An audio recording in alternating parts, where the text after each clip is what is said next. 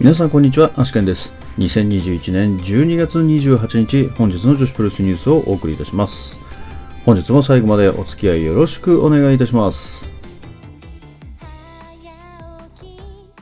それでは本日もニューストピックスから参りたいと思います。まずは東京女子プロレス第2回2人はプリンセスマックスハートトーナメント、トーナメントの組み合わせが決定しております。まず1.8神戸大会では原宿ポム桐生真弥組 VS 宮本もか荒井優希組。それから1.9岡山大会では野ア光角田直組 VS 猫春菜鳥羽美香組。1.15新宿大会では坂崎由香水木組 VS 中島翔子ハイパーミサオ組。え小橋まりか楽組 VS 上福行飛鳥組。え1.20新宿大会、えこちらシードですね。シード組が鈴芽遠藤アリス組。えそれから天満のどか愛の雪組。え辰巳リカ渡辺美優組。山下美優伊藤真希組となっております。で、準決勝の組み合わせは2回戦終了後に抽選で改めて決定するということですね。えそれから本日、本間多恵選手の方からですね、えご挨拶がありまして、えいつも応援してくださってる皆様へということで、え本年12月31日をもってアクトレスガールズプロレス団体としての活動の終了、ビギニングの解散に伴い、旗揚げから約6年半お世話になりましたアクトレスガールズを卒業させていただきますと。いうことで、本間多恵選手はアクトレスガールズを、えー離脱するということが挨拶としてされております。で、えー一応本間多恵選手の方はですね、来年以降もプロレスを続けていくということで、新たなリングでお会いできることを楽しみにしておりますということですので、えープロレス継続を正式に発表したということですね。まあ、どこのリングでなるのかっていうのはまだ発表はありませんけれども、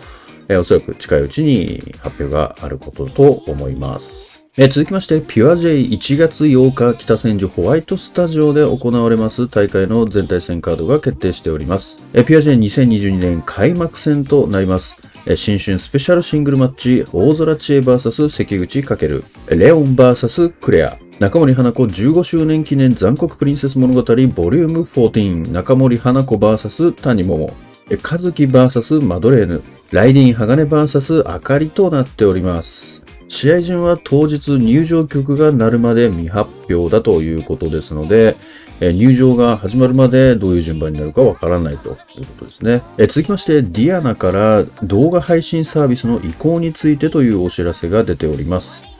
えー今までですね、ディアナの方ではですね、ホームマッチは YouTube で無料で視聴することができていたんですけれども、次回ですね、12月31日、アミスタこけら落とし興行より動画配信をこちらに移行させていただきますということで、新たにディアナ専用のですね、動画配信サイトがオープンされております。今後はですね、こちらからチケットを購入して視聴する形になるかと思います。続きまして、ガトームーブチョコレートプロレス186、12月30日朝10時より配信予定となっております。こちら、全体戦カード決定しております。まず第1試合スリーウェイマッチ、高梨正宏 VS 山田太郎 VS バリアンアッキー。第2試合タッグマッチ、帯広さやか小石川知恵組 VS カッパ小僧ドラゴン桜の棒組。第3試合スーパーアジア暫定王者選手権、王者超雲支流 VS 挑戦者アントーニオ・ホンダとなっております。続けてチョコレートプロレス187。こちらは12月31日朝10時から配信予定となっております。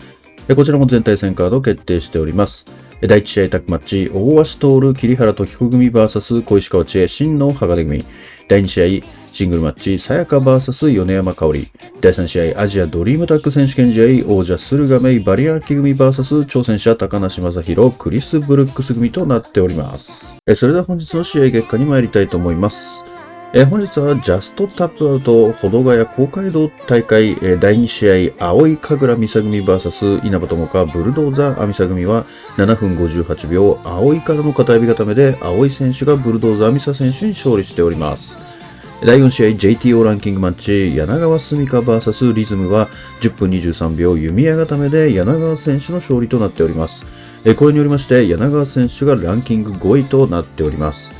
第5試合、クイーンオブ JTO 山形優 VS 静岡明は8分6秒 U ロックで山形選手の勝利となっております。これにより3代目クイーン初防衛に成功しております。それでは明日の講義予定に参りたいと思います。え明日はですね、えまずスターダムが両国国技館で17時より、えシードリングはコラケンホールで18時45分より開催予定となっております。えそれではスターダム両国国技館大会対戦カードをおさらいしておきます。え 5A バトル、レディーシー VS 月山若 VS 鹿島咲 VS 不機嫌です VS リナ。フューチャーオブスターダム選手権試合王者ルアカ VS 挑戦者ハナン。ハイスピード選手権試合 3way バトル王者スターライトキッド VS 挑戦者アズミ VS 挑戦者コグマ。アーティストオブスターダム選手権試合王者マイカ、姫香、夏っぽい組 VS 挑戦者白川美奈、うなぎさやか、桜井舞組。ジュリア復帰コナミラストマッチ、シングルマッチ、ジュリア VS コナミ。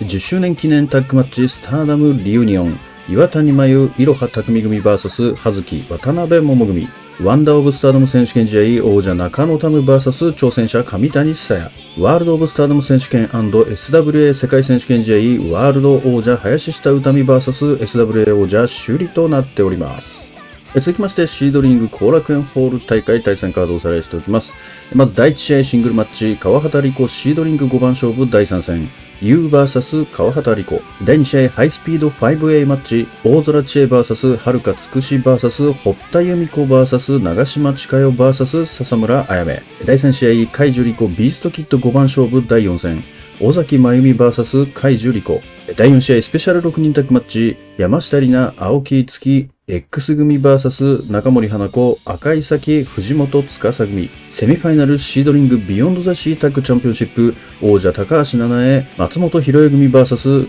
挑戦者真琴飛鳥組。メインイベントシードリング Beyond the Sea シングルチャンピオンシップ、王者水波綾 VS 挑戦者中島安里紗となっております。それでは Today's Impressions に参りたいと思いますけれども、まずはですね、東京女子プロレス2人はプリンセスマックスハートトーナメント、組み合わせが発表になりましたね。えーまあ、これは前回あの第1回ではネオ美威獅鬼軍がですね、優勝して、そのままタッグ王者にまで、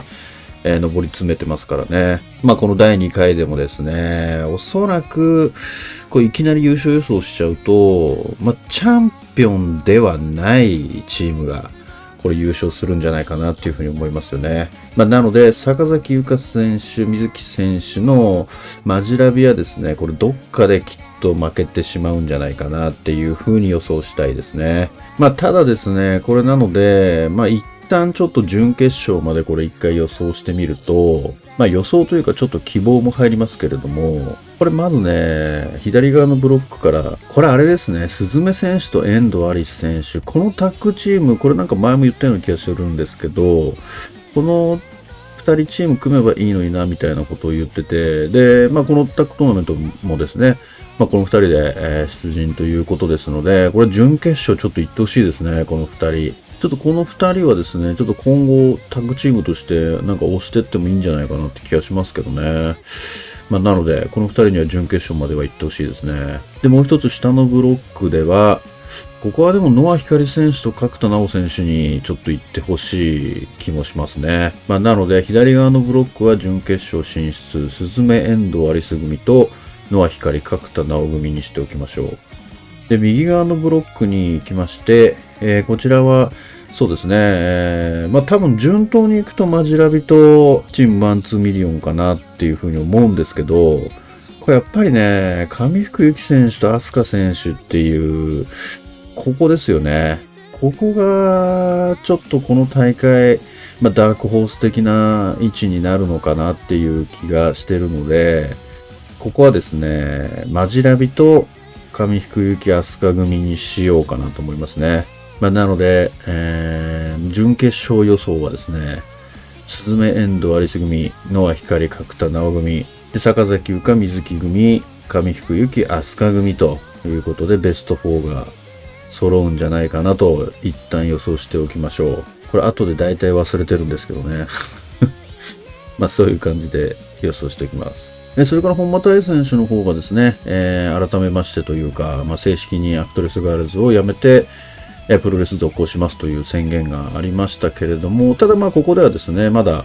えーどこかの団体に所属するとか、そういうことはないので、おそらく本間多恵選手はなのでフリーで行くのかもしれないですね。なんか、移籍の話があるのであれば、まあここで同時にでもいいのかなっていうふうには思うんですけれども、まあそれか、もしくはまあ年末というかまあ年明けまではまあまだ言えない状況なのかとか、まあそういうことが考えられますけれども、まあどちらにしろですね、本間選手がプロレス続けてくれるということは非常に嬉しいことですのでね、まあきっとアイスリボンにまあこのまま継続して参戦していくんでしょうけどね、まあプラス呼ばれればどこへでもみたいな感じだとは思いますけれどもね。まあでもきっとね、アイスリボンとレディリンが企てている団体の方がちょっと怪しいかなって気はしてますけどね、やっぱり。まあ、本間大選手も CMLL メキシコ行ったりとかもしてますからね。結構、レディリン、まあ、あっち側とはですね、結構密な関係っていうのはあるのかなっていうふうに思いますからね。まあ、正式にですね、まあ、どうなるかっていうのはもう今後発表を待ちたいと思います。まあ、それからピュアジェの方の来年のですね、えー、大会と、それから対戦カードも発表されておりますけれども、まあ、ここで関口翔選手がもう出てますのでね、まあ、これはでも、オズアカデミーの方でも出てましたかね。関口選手は、まあ、なので、プロレスは継続するということでいいんですよね。まあ、ただ、まあ、どうなんでしょうね。フリーなのか、もしくはなんかオズに所属するのかとか、ちょっとその辺はわからないですけれどもね。まあ、関口選手のプロレスを続けていくということで、まあ、とりあえずは、まあ、一安心というか、まあ、それはそれでね、嬉しいですね。それからディアナの方がですね、動画配信サービスをこれから始めるということでですね、えー、しかもなんか来年からとかじゃなくて、12月31日からというですね、もう本当に2021年最後の最後からスタートということでですね。で、これちょっとサイトの方をですね、見てみますとですね、これ、多分ね、あれなんですよ。あの、シードリングと同じなんですよね。システム的にこれシードリングと全く同じシステムになってますね。で、この投げ銭のシステムもですね、シードリングと一緒で、で、得点なんかもこれ同じなんですよ。若干の違いはありますけどね。あの、シードリングなんかは、これ投げ銭の、えっ、ー、と、あれどうだったかなこれ2000円、あ、なるほどね。2000円だと個人名の呼びかけなしのメッセージ動画なんですね。ああ、なるほど。これシードリングはね、あれなんですよね。2000円だと、確かメッセージ動画でさらに個人名の呼びかけもありで、プラスサイン入りのデジタル画像も確かあったと思うんですよね。なるほどですね。まあ、ディアナはまあそういう形ってことですね。まあでも確かにシードリングは別にそういうこと書いてないんですよね。個人名の呼びかけありとかなしとかそういうのも特になくて。まあなので別にどっちでもいいというか、どっちでもできるんですけど、まあ、ディアナはそこはね、くっきり分けてきたってことですよね。まあこうしてですね、ディアナが独自で配信サイトを持つことになったので、これだから今後このホームマッチだけじゃなくて、その後楽園とか新木場とか、まあラジアントとか別の会場でやった時にも、これ配信されるのかどうかっていうのが結構重要で、これホームマッチだけだと結構ね 結構辛いところもあるんですよね。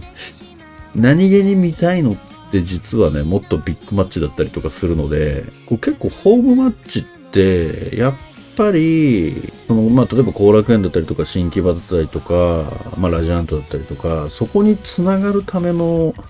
ものが結構多かったりすると思うんですよね。前哨戦があったりとか。まあ、なので、そこの決着戦をやっぱり、まあ、決着戦までですね、え、サポートしてくれるとありがたいなっていうふうには思うんですけれども、まあでも今後そこは期待したいとこですよね。まあシードリングと同じシステムなので、